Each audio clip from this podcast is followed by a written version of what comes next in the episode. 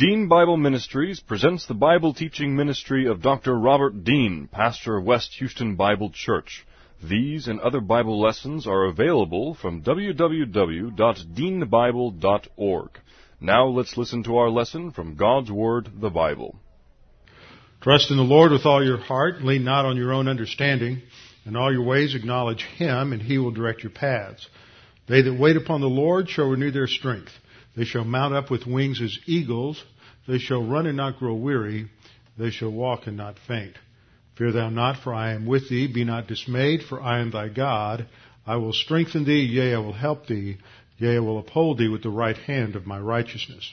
Be anxious for nothing, but in everything, by prayer and supplication with thanksgiving, let your requests be made known unto God, and the peace of God, which surpasses all comprehension, will defend your hearts and minds in Christ Jesus.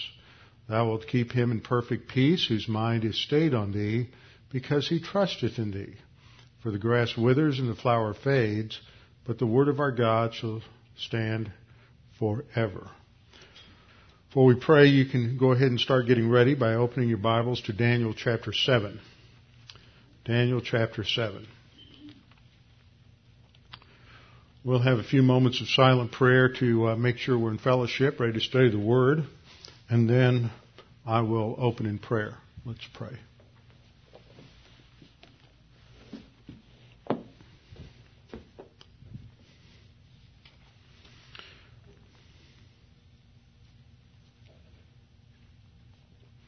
Father, we're so thankful that we have your word to stabilize us in times of crisis. And as we look around the world, we watch the decisions made by world leaders. We see uh, threats made by various uh, powers whose leaders are relatively unstable. And we uh, could easily become frightened and panicky over the condition of the world. Yet we know that history is under your control, especially as we study the passage that we are in tonight and in the coming weeks, this was written in order to give us a certainty of the future and how things would unfold, and that therefore we understand that the threats that appear to be so real and scary for so many people today are not that way at all.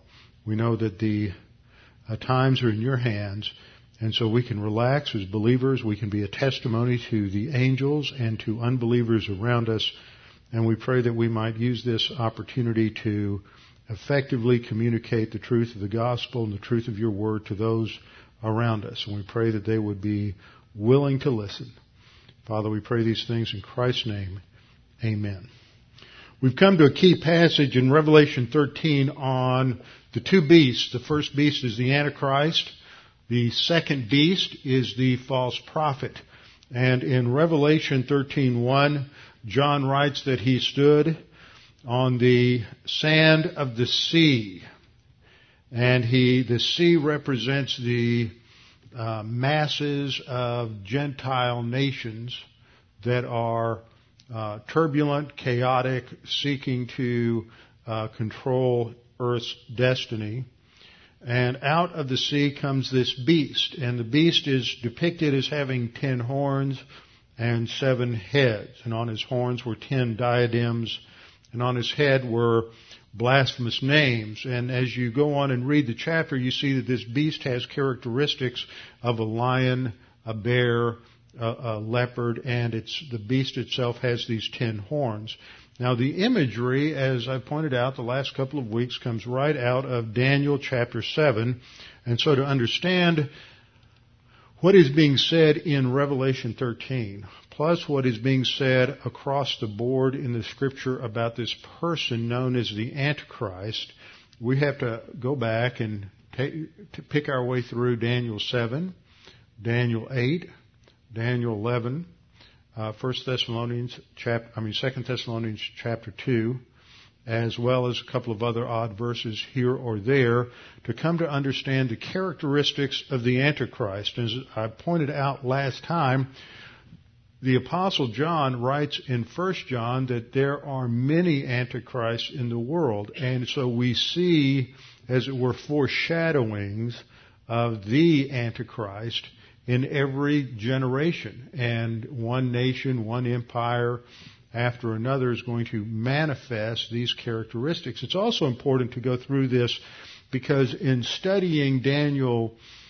uh, Daniel 7 and Daniel 8, we get a perspective of world history that you don't get anywhere else other than from the Bible because the Bible gives us that uh, divine viewpoint perspective, gives us God's view on the panorama of history and why what has happened in the past is important for understanding what is going to happen in the future. And we see that there's a continuity between the past and the future. And this comes out very clearly in the image that Nebuchadnezzar saw in his dream that is described and interpreted in Daniel chapter 2.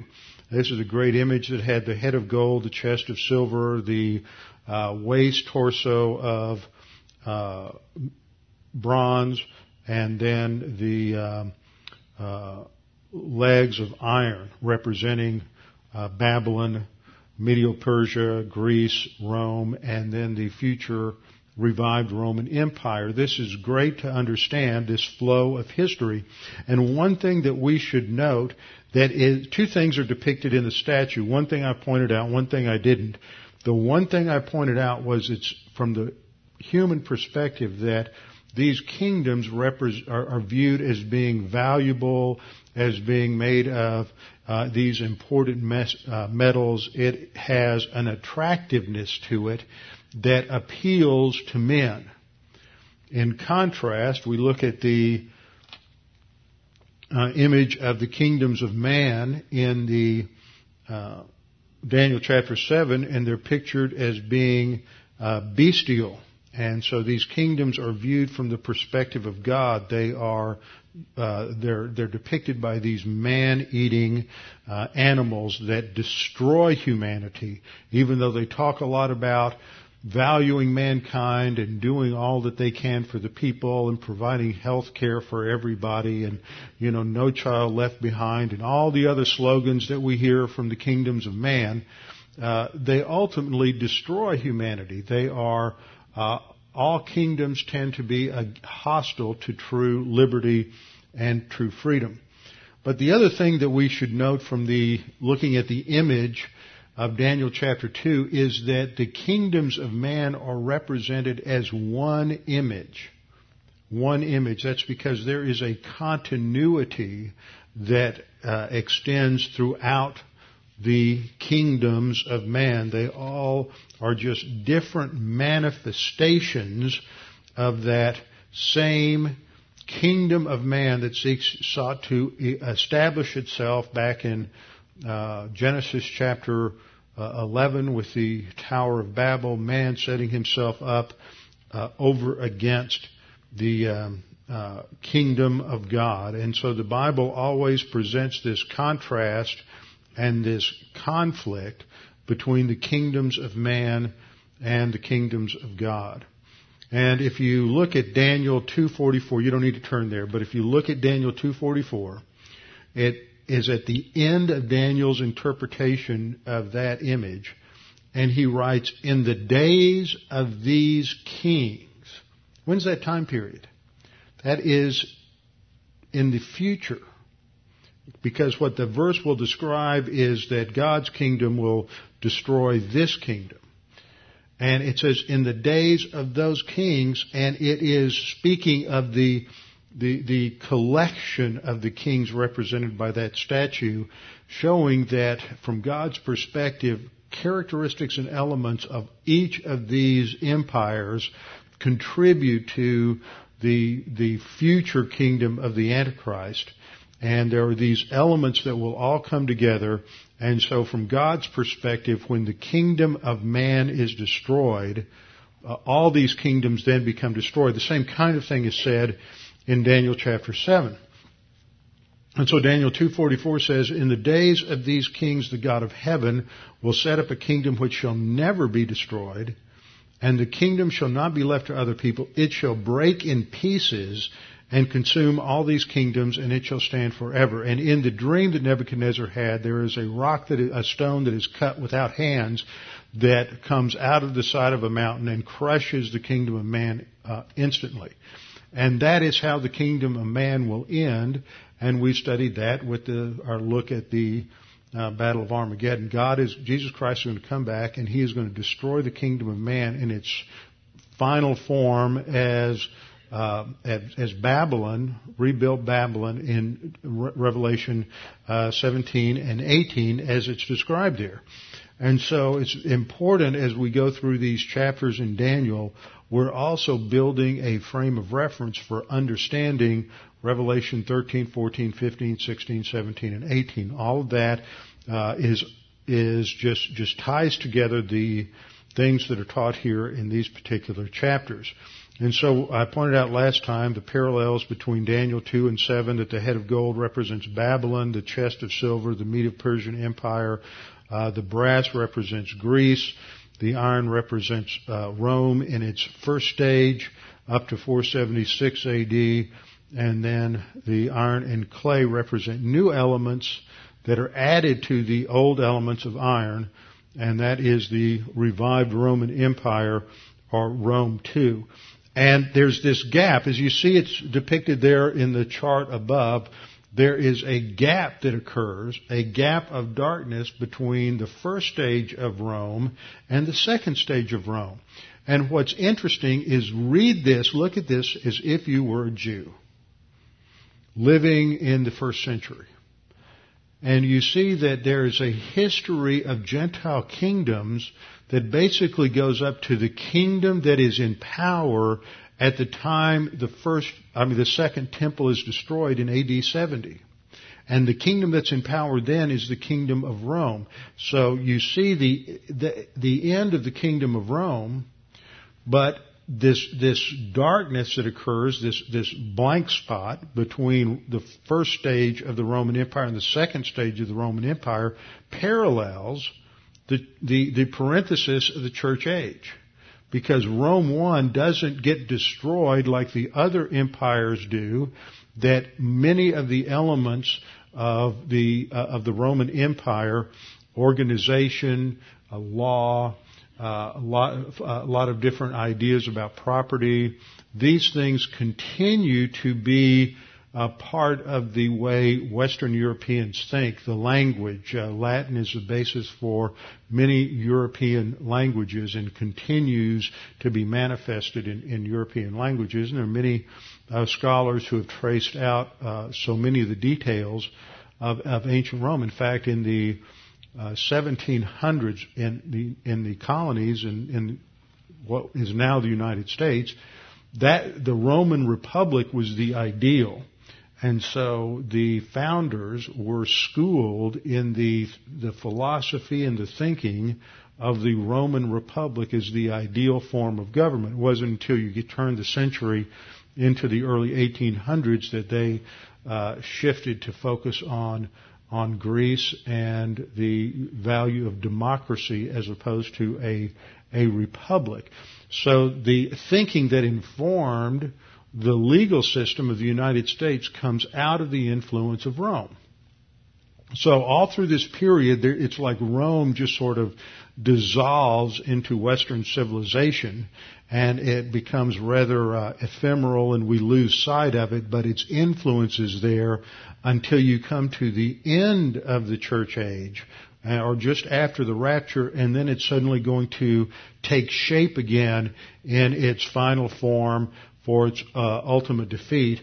And so the Rome that destroys the temple in AD 70 is the Rome that's going to desecrate the temple in uh, the tribulation period, and the leader of the revived Roman Empire is the one who is going to be uh, destroyed by Jesus Christ when he returns. So we see how all of this uh, fits together. Last time we looked at the introduction to the beasts, the four great beasts coming out of the water in uh, Daniel chapter 7, and that they're identified by the interpreting angel in verse 17 as these great beasts, which are four in number, are four kings which will arise from the earth. Now, if you've got your Bible in front of you and you're looking at Daniel chapter 7, I want you to skip down to verse 24. Uh, Uh, let's look at 23. 23. Thus he said, the fourth beast shall be a fourth kingdom. See now, what does it say in verse 17? These great beasts, which are four in number, are four kings. One king, two kings, three kings, fourth king, right? I'm keying in on, I'm keying in on the word king. But in verse 23, the fourth beast is not called the fourth king, it's called the fourth kingdom, which shall be different from all the other kingdoms. And then verse 24 says the ten horns are ten kings which shall arise from this kingdom, and another will rise after them and shall subdue three of the kings. The point I'm making is that kings and kingdoms are used interchangeably. That's a very important piece of data when you're, when you're doing exegesis, especially when we get to the section in Revelation 13 dealing with the, uh, the, the head wound of the Antichrist. I mean, there's just unusual things that are, people are doing some strange things today with some of this.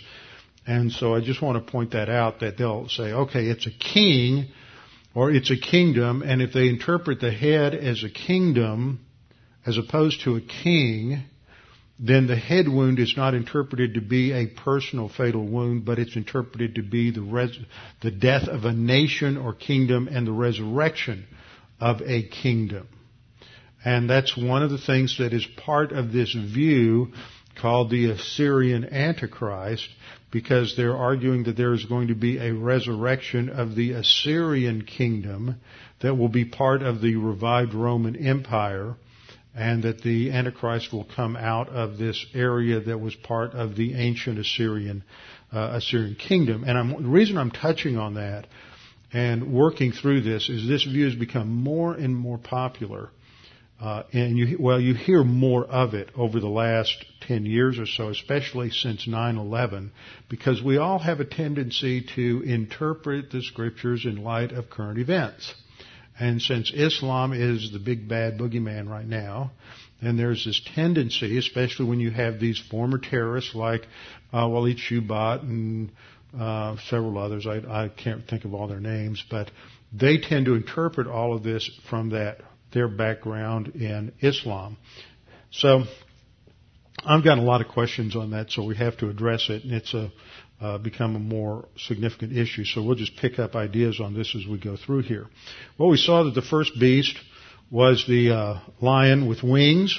It's a uh, uh ravenous animal. The lion is a ravenous uh, animal, has these uh, wings like of an eagle. The eagle is a bird that is a, a predator, eats flesh, eats carrion, and so there's the picture there of uh, of this beast that is voracious and that is destructive of flesh. And uh, as I pointed out last time, the interpretation that the wings are plucked, in other words, it loses power, it's lifted up from the ground, made to stand on two feet like a man. This refers to the period of time when Nebuchadnezzar was insane and was and spent seven years like an animal living out in the fields until God gave him his mind back and then after that, he was no longer arrogant, but he learned his lesson of humility.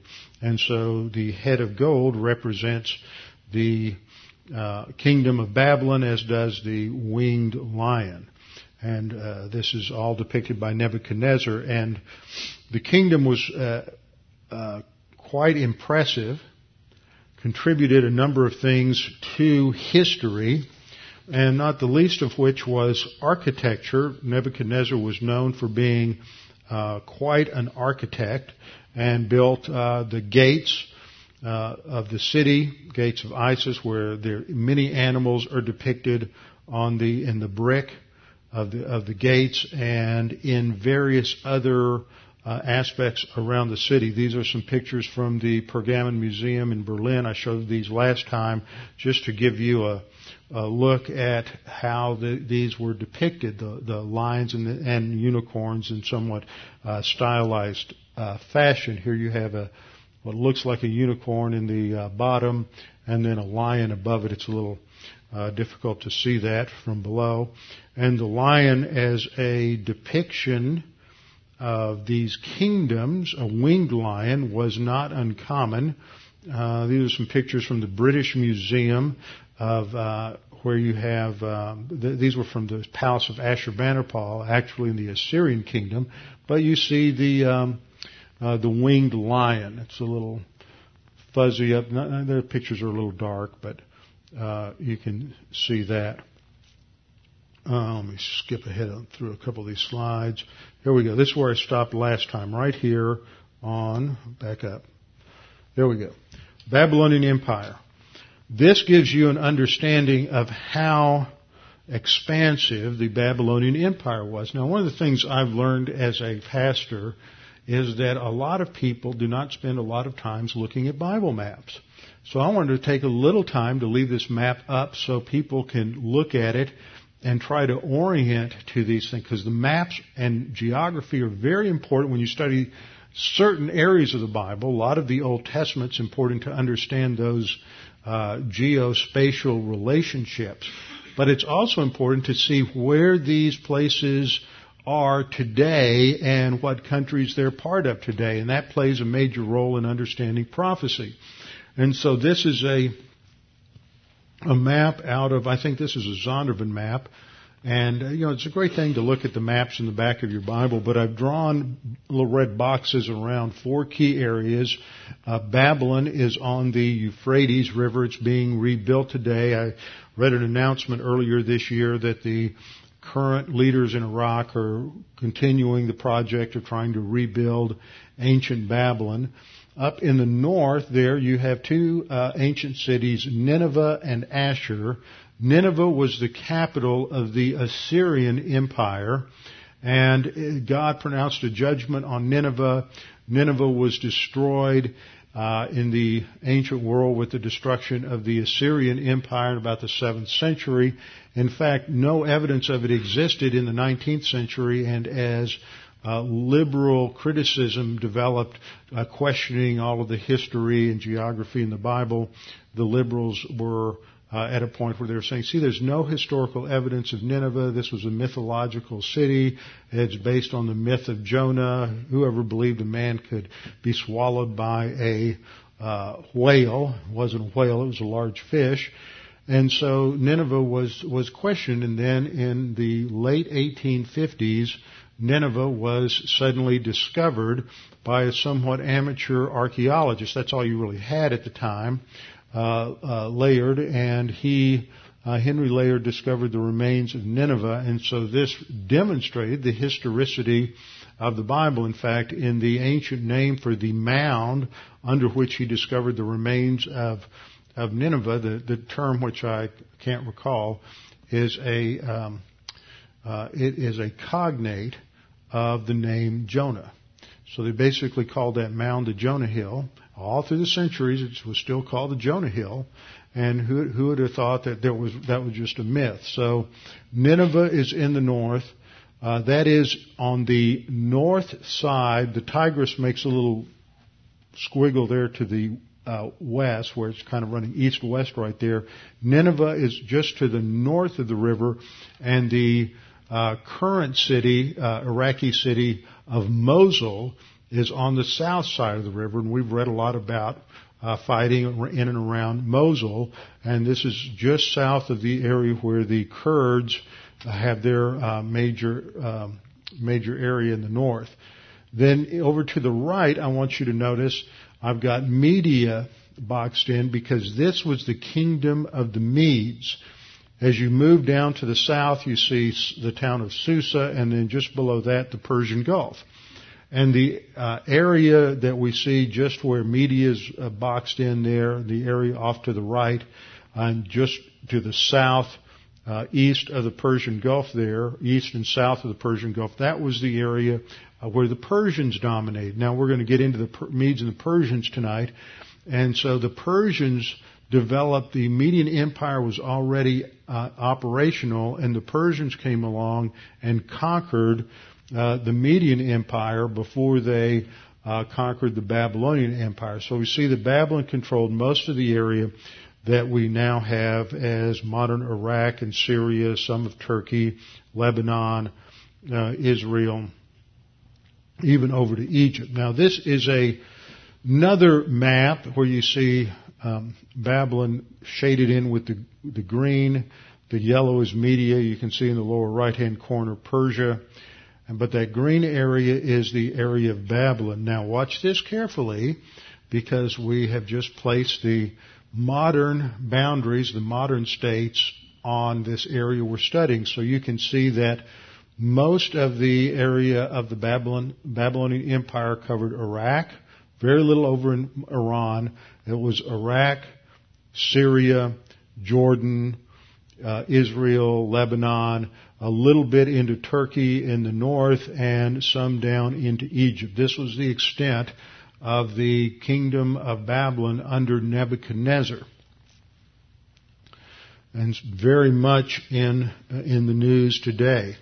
Now, a couple of interesting things were developed by the Babylonians that continue. Remember, I pointed out that there's, there are going to be innovations in each of these empires that continue into the next empire, and as history goes down the line, each of these continue to play an important role. The Babylonians were the first people to have a standing army and to keep a standing army. Uh, Assyria had not done so, uh, but because one, and well, it's not the sole reason, but one of the reasons that the Babylonian Empire eventually had uh, major financial problems was because they were uh, paying for this standing army all the time. And this is one thing that nations and empires haven't learned yet is that you have to be able to pay for what you do. You can't just run it out on credit. Uh, they didn't learn that. They were the first empire to develop uh, banking and to develop the concept of credit, which got them into a lot of trouble. And between uh, 560 and 539, when the Babylonian Empire collapsed, uh, they had trouble with uh, inflation and they devalued their coinage by introducing uh, less valuable elements to the gold and the silver. And so they introduced those ideas into human history. The Babylonians were also contributed to uh, a lot of areas in mathematics. In fact, what we call algebra today, and you may not realize this, but the term algebra, any word with the prefix al is a, from an Arabic word. And algebra is an Arabic term, and there are some people who have said that the uh, Muslims in their heyday back in the uh, 8th and 9th century in their golden age developed algebra. No, they didn't. They got it from the Babylonians and it, and the Persians, and it continued the uh, development of uh, math in that area was uh, uh, attributed to the Babylonians, continued to the Persians and the Greeks, and on down through that area. And the Muslims just took it over and claimed it as theirs. So the Babylonians were the first people to develop a silver coinage. They had private banking, and they were the first people to develop a system of credit. Now think about what we see when we get into Revelation 17 and 18 future Babylon during the tribulation period is the economic center of power for the kingdom of the Antichrist. And so we have this, this loop being completed, as it were, uh, in history. And in, in the tribulation period, Babylon will be the symbol for economic evil and its use of, uh, of money and banking and credit for the ends of the Antichrist. And we see examples of that or foreshadowings of that even today as governments take over uh, different uh, corporations, not just in terms of recent events, but we've seen these trends in the last 150 years or, or more where governments take over the means of production in socialism and communism uh, and that's what we, will take place during the tribulation period. We, will see that in Revelation 13 with the, the whole concept of the mark of the beast and that nobody can buy or sell without having the uh, mark of the beast. So the, this is the Babylonian kingdom. That's the winged lion. And then we come to the second kingdom in Daniel 7:5, and this is represented as a lopsided bear. Behold, another beast, a second one, resembling a bear, and it was raised up on one side, so it's lopsided, and three ribs were in its mouth between its teeth, and thus they said to it, Arise and devour uh, much meat. So the command is to devour meat. It's going to increase its boundaries. It's going to expand. This is talking about its conquests. The fact that it is a bear, bears and lions were the most, two most predatory animals in Israel. David had problems with lions and bears, and when Saul questioned his ability as a as a young man to fight Goliath, David said, "Well, I've had practice. Whenever the lion or the bear would attack uh, my father's sheep, then I would go out and grab the lion by the beard, beard and take my staff and kill it." David was a tough 16 year old. I don't won't ask for anybody to raise their hands so he wants to volunteer to grab a lion by its beard, but David did that. He trusted the Lord. So we see here that there's another beast uh, that resembles a bear. It's raised up on one side, and that's to show that there is some sort of imbalance. And the imbalance, as we'll see, is caused by the fact that it's a, it's a merger of two kingdoms the stronger kingdom is Persia. The weaker element are the Medes. But they come together so they're referred to as a Medo-Persian empire. And the three ribs represent three major conquests of the Persians in order to establish their uh, hegemony. They conquer first the Median Empire, then the Lydian Empire, and then the Babylonian Empire. So the three ribs represents these three conquests that establish its uh, power, and then it goes out and it devours even more uh, territory. This passage is going to be correlated with Daniel chapter 8 verses 3 and 4 and, and verse 20. Now Daniel 7 is the vision of these four beasts. When you get into Daniel 8, it's going to narrow the focus a little bit, and we're going to see a vision of two animals, a ram and a goat. The ram represents the Medo-Persian Empire, and the goat will represent the uh, Greek Empire. So we're narrowing down the focus. In Daniel 8, 3 and 4 we read, Then I lifted my eyes and saw, and there standing beside the river was a ram which had uh, two horns. And the two horns were high. Horn represents power in uh, the ancient world. So the two horns are high, indicating tremendous power and energy. But one is higher than the other. The horns are lopsided. The bear was lopsided. Same reason. The horns, one horn is higher, representing the Persians. The other one a little bit lower, representing the Medes. And the, we're told the uh, one was higher than the other, and the higher one came up last. The Median Empire was established first, and then Cyrus comes along to develop the uh, Persian Empire and to begin his conquest of the of the Medes and Lydians and Babylonians. In Daniel 8:4 we read, "I saw the ram pushing westward, northward, and southward, westward toward uh, Babylon, westward toward uh, Israel, southward toward Egypt, and north toward the Medes and the Lydians. So uh, it doesn't go eastward. The Bible is very precise here. So that no animal could withstand him. The other beasts weren't powerful enough, the other little beastly human kingdoms. Nor was there any that could deliver from his hand, but he did according to his will and became great. Now there's a further development of this in the uh, interpretation down in verses 19 uh, through 21 in that chapter. He said, the interpreting angel said, Look, I'm making known to you what shall happen in the latter time of the indignation, for that appointed time the end shall be. Now this indignation is dealing with the indignation that Israel suffers during their Babylonian captivity, the end of that and their uh, restoration, because their restoration occurs under the Medes and the Persians. For at the appointed time the end shall be. That's not talking about end time prophecy. That's talking about the end of that first uh, fifth cycle of discipline.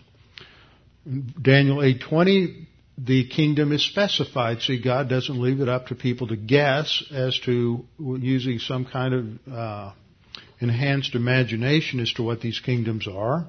Uh, we're told that uh, the ram which you saw having the two horns, they are the kings of Media and Persia.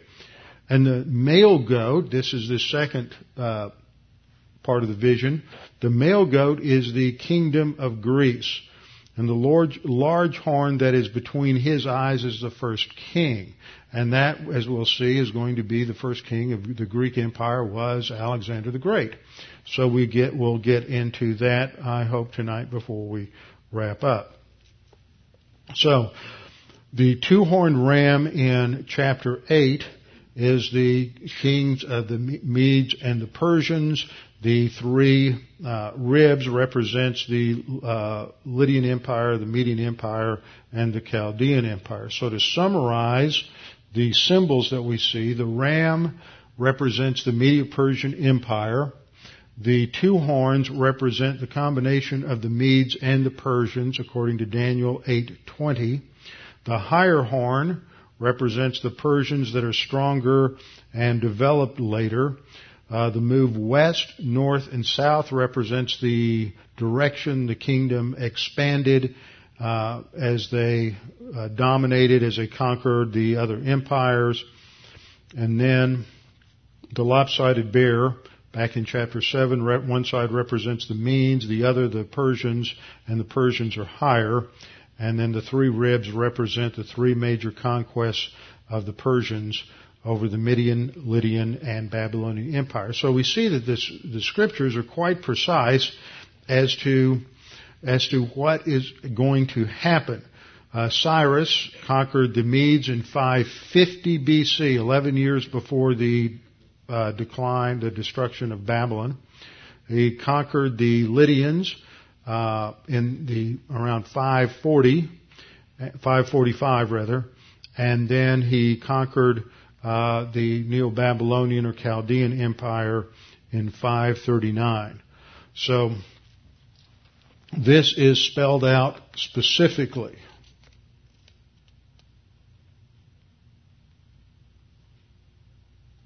Okay, there we go. Here's a map showing the Babylonian Empire. We see where Babylon is, and you see the Median Empire to the north, the Lydian Empire over in what is now uh, central Turkey in this area, and then and the Persian Empire actually started off the uh, off the map to the right.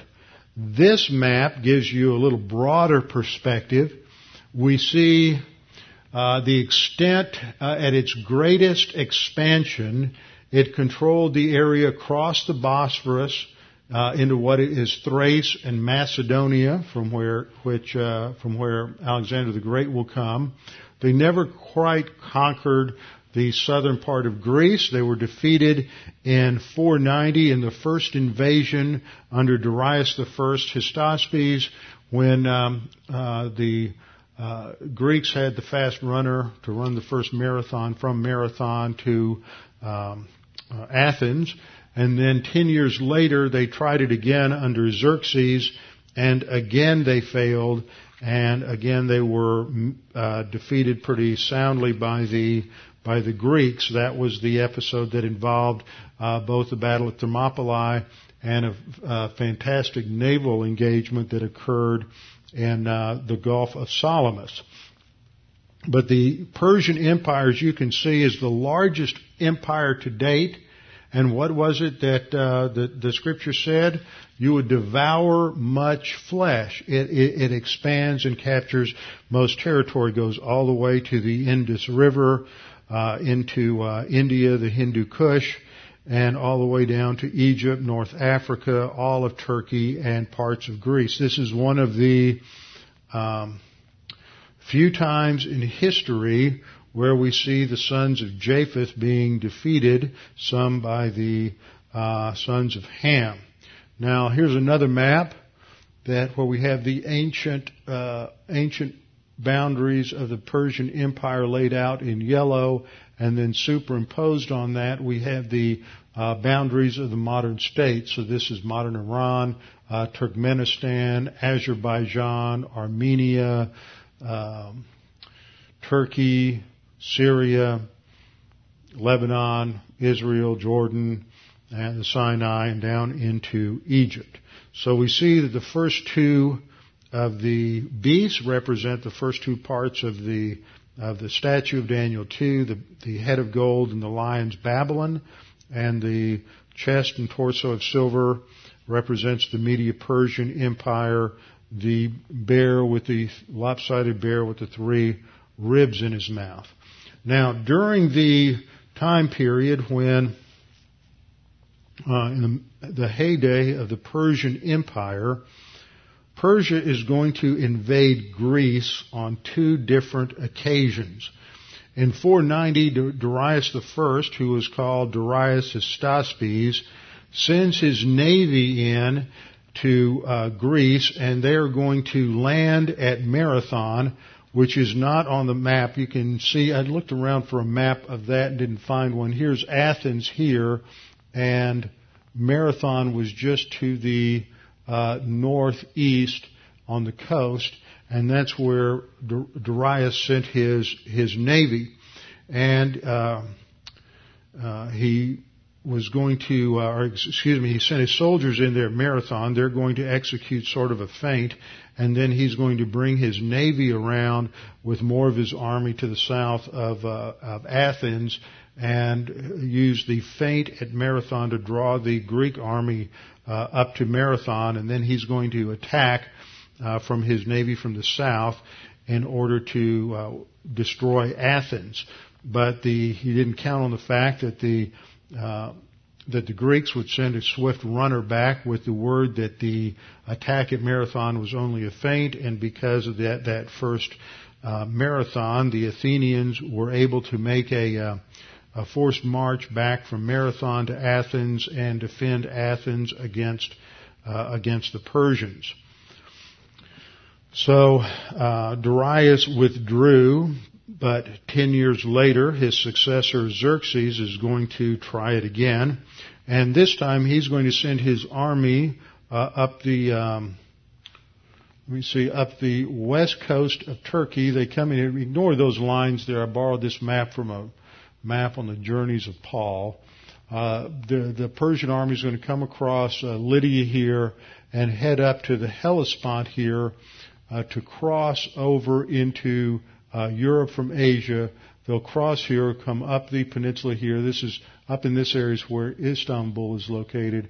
They're going to come up this way, cross over through Thrace and uh, Macedonia, conquer those areas, and then they're going to head down from the north.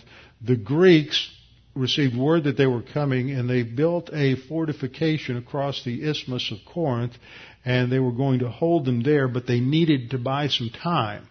So they called for 300 volunteers from the uh, Spartans, and these are the 300 that the movie was made about, the film a few years ago.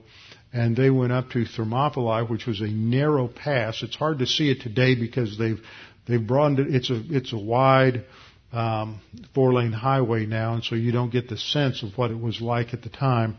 But they they were able to hold out. It is the the Greek equivalent of the Battle of the Alamo, and they were able to hold out until a Greek trader gave away the secret of a of a back way around, so the Persians finally defeated them.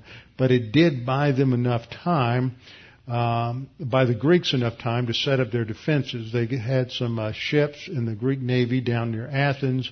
The um, Xerxes sent in his navy into the uh, Gulf of Salamis here, and they were defeated by the as well. They were defeated by the uh, uh, by by the Greeks.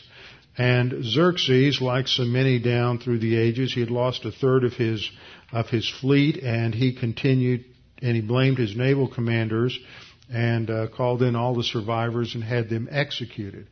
Uh, not too much unlike Stalin in the mid 30s. He blamed his general staff and about a third or half of his officer corps he had uh, killed as traitors five years before World War II. So Stalin went into World War II with a uh, very inexperienced officer corps, but they were going to be loyal because they knew what the penalty was. this shows the expansion of the bear as he's gobbling up much territory, but what happens is he just really upset the Greeks. And so when uh, Alexander came along, and his father was Philip II of Macedon, and trained him, and when Alexander took over and began to expand the Macedonian Empire down through, uh, captured the, uh, or conquered the other areas of Greece and uh, Achaia, and uh, around Athens. Then he began to go after the Persians, and he did this in a series of uh, lightning battles, which he was able to conquer the Persian army in a very rapid manner. This is depicted by our next uh, animal, the four-headed and four-winged leopard. Daniel 7 6 we read, After this I kept looking, and behold, another one like a leopard, which had on its back four wings of a bird. Now, it's those four wings that depict uh, both the leopard, who is a very fast moving animal, and the wings indicate the speed of the conquest. The beast also had four heads, and dominion was given to it. Now the four heads are going to represent the fourfold division that occurs in the Greek Empire when Alexander dies. And four of his generals split the uh, kingdom. Ptolemy became the, uh, the, the, took control of Egypt. He is the ancestor of Cleopatra. Cleopatra was not African. She was not black. She was not Asian. She was a Greek. Her whole family were Greeks and they intermarried with Greeks. Then we have uh, the second key figure is Seleucus, who takes control of North Syria and Turkey. Now this is a lot of the area that was also part of the Assyrian Empire. Now let me draw another connection to this view of the Assyrian Antichrist. Now, there are those who say that that that uh, Antiochus Epiphanes, who we run into in Daniel 8, Antiochus Epiphanes was the uh, type of the Antichrist in, in Daniel. He is the one who desecrates the temple, uh, has a pig sacrificed on the altar, and is the original uh, uh, uh, abomination of desolation. abomination of desolation. I want to get that right the original abomination of desolation as he desecrates the temple. And so people say, well look, he controls Syria and Turkey, so that he's a type of the Antichrist, so the Antichrist is going to be Assyrian. Well, wait a minute. We have the same problem with with um, uh, Seleucus and and his line that we do with uh, Ptolemy and his line. They're not Assyrian or African or anything else. They're all Greeks. And they married Greeks. They were not intermarrying with the local population. They maintained a strict Greek bloodline. So again, we have a European bloodline ruling over the major parts of the, of the old Greek empire. Then you had Antigonus. He takes over the western part of the Greek empire, the area of Persia, all the way over to the Indus River. And then Lysimachus, who takes the eastern part uh, Thrace, Macedonia, and and Greece. So that sets up the division. Now here is another map, and this map shows the Alexander's route of conquest. And you, if you follow it, it starts up here. He crosses over the Hellespont, um, comes down to Granicus here, and this is the first major battle with the Persians and he this is the first wing and this is the first two years of the war against the Persians and the Persians are defeated at two are going to be defeated at two major battles that uh, take place over here in Turkey. The first is here at Granicus and the second is down here at Issus which isn't very far from Tarsus uh, from where the apostle Paul hailed uh, much later uh, much later in history. And then there will be a third major battle here Sometimes it's referred to as the Battle of Gaugamela and sometimes Arbela, but it takes place here. And this basically ends the history of the Persian army, and at that point, Persia falls to Alexander. And then he goes, the, line, the green lines here indicate the lines of conquest, and you see that he goes up into what is modern Afghanistan, as well as down into modern Pakistan along the Indus River, and he conquers all of this territory uh, for Greece. So this is picked up and described in chapter 8 of Daniel with the ram and the goat. So what I'm trying to do here is sort of teach through both chapters and summarize uh, the prophecies there. And in chapter 8, uh, verse 5, we read, Daniel saying, And as I was considering, suddenly a male goat came from the west. This is Alexander the Great. Across the surface of the whole earth, he's not even touching the ground, it's a picture of speed. And the goat had a notable horn uh, between his eyes. Then he came to the ram that had two horns. That's the Medo-Persian Empire. Came to the ram that had two horns, which I had seen standing beside the river, and ran at him with furious power. And I saw him confronting the ram. He was moved with rage against him, attacked the ram, and broke his two horns. It's the defeat of the Persian Empire. There was no power in the ram to withstand him, but he cast him down to the ground and trampled him, and there was no one that could deliver the ram from his hand. And so this, uh, we go on to read, therefore the male goat grew very great, but when he became strong, the large horn was broken, and in place of it, four notable ones came up. That's the four heads of the leopard, the division, the fourfold division of the Greek, uh, the Greek Empire. Empire. And out of one of them came a little horn, which grew exceedingly great toward the south, toward the east, and toward the glorious land. That's where we start shifting to look to this little horn. The little horn is Antiochus Epiphanes. The little horn represents um, the type of the of the Antichrist. And uh, eventually, and at some point in here begins to get uh, you're, you're not sure what's typology and what's prophecy. It grew up to the host of heaven. That is a picture of always the term host of heaven is a picture of the angel. So it indicates his enormous arrogance, thinking that he can rule over the angels. And so at this point, I think there's a shift to where there's a parallel to the Antichrist. It came up to the host of heaven, cast down some of the host, and some of the stars to the ground and trampled them. Now see, this parallels what we just read in, in Revelation chapter 12, where halfway through the tribulation, Satan casts down or throws down or sends uh, a third of the angels uh, to the earth. So there's a, there's a parallel there. We've quit talking about Antiochus Epiphanes and we're now talking about uh, Satan, who's the power uh, behind Antiochus Epiphanes. And he even, verse 11, note, he even exalted himself as high as the prince of the host. So the human leader is exalting himself. He's empowered by Satan and he's exalting himself to be as great as Satan. And we read um, and this, this is fulfilled, of course, also in uh, Antiochus Epiphanes. Verse 12, because of transgression, an army was given over to the horn to oppose the daily sacrifices. This occurred when Antiochus Epiphanes, uh, the, the, the, his subjects hated him and they would sneer at him behind his back and they called him uh, Epimanes. Uh, Epiphanes means the manifest God. He thought he was God, but Epimanes means the crazy one.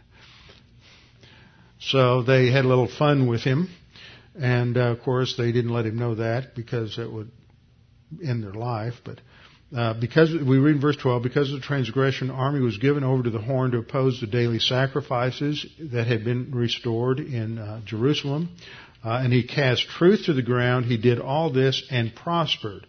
Then Daniel says, I heard a holy one speaking, and another holy one said to that certain one who was speaking, How long will the vision be concerning the daily sacrifices and the transgression of desolation, the giving of both the sanctuary and the host to be trampled underfoot? And he said to me, For 2,300 days, then the sanctuary shall be cleansed. So that relates to uh, fulfillment, historical fulfillment under uh, Antiochus Epiphanes.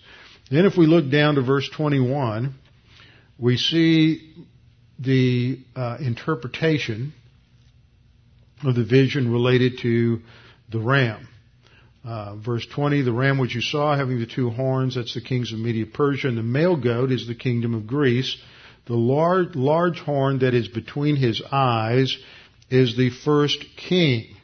And then in verse 22 we read, as for the broken horn and the four that stood up in its place, four kingdoms shall arise out of that nation, but not with its power. So none of them were as great as the original uh, Greek power. And then, so we've looked at Babylon, we've looked at Medo Persia, we've looked at uh, Greece, the four-headed leopard, four-winged leopard, and then one more slide here to show the extent. Uh, this map shows the extent of Alexander's empire, and you know, it just one of the things that has impressed me. I think some people misunderstood some of the things I said at one time um, about back when we were going into Iraq. I don't know if going into Iraq was the right thing or the wrong thing. I tend to think it might have been the right thing because it keeps the battle over there, not here. Uh, we've all heard various analyses on weapons of mass destruction and whether they were taken out and hidden in Syria and all of these other things. But the thing that struck me was that we had a situation where the United States was being drawn with all of its military power into Iran and into Afghanistan because of the attack on 9-11. And when you look at the layout of prophecy, and how the events that will unfold in the tribulation period are centered in this area of the world. The fact that we have been drawn into that, I'm not saying that means that the rapture is around the corner, but all of this plays into setting the stage and setting up the, the conditions for the rise of these nations uh, during the tribulation period.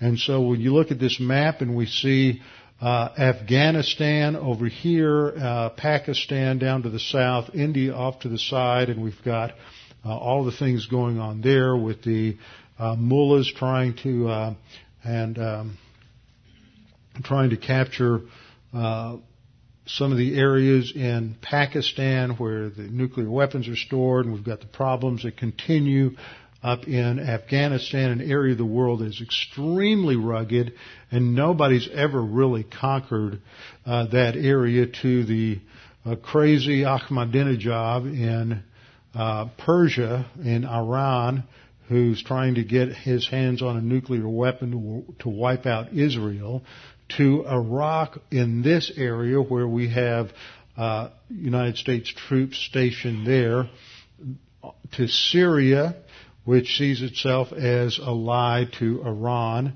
to the uh, support of Hezbollah and Hamas by Syria and by by Iran all the way over to Egypt. I mean, you just can't read through the prophecies without being aware that we are right in the center of what will be center stage in the tribulation period. Now, this map depicts the breakup of the uh, empire. You have uh, and you have the purple area down here. There we go. The purple area here in Egypt. This is the area of the Ptolemies. And notice in the early stages, the Ptolemies controlled the area of Israel. Then the lighter green here represents the Seleucid Empire going over. They eventually gained more control of, of the area around Babylon.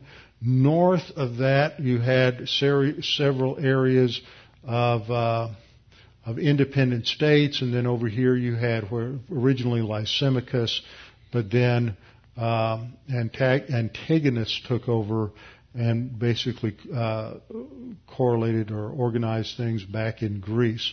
But what happens during this intertestamental period between the time of Alexander, roughly 325 BC, and the time of the Roman Empire, when they conquered Israel in 63 BC, uh, is you have a tug of war occurring between the uh, Seleucids and the Ptolemies, and the second half of that period from roughly uh, 260 on down, the, the Seleucids gain control, and then there's the Maccabean revolt, and all of that history in the intertestamental period that every most Christians are pretty fuzzy on, and they don't really understand what happens there. And the history is found in either Josephus or in the book of the Maccabees, First and Second Maccabees, uh, gives a good historical account. It's part of the Apocrypha.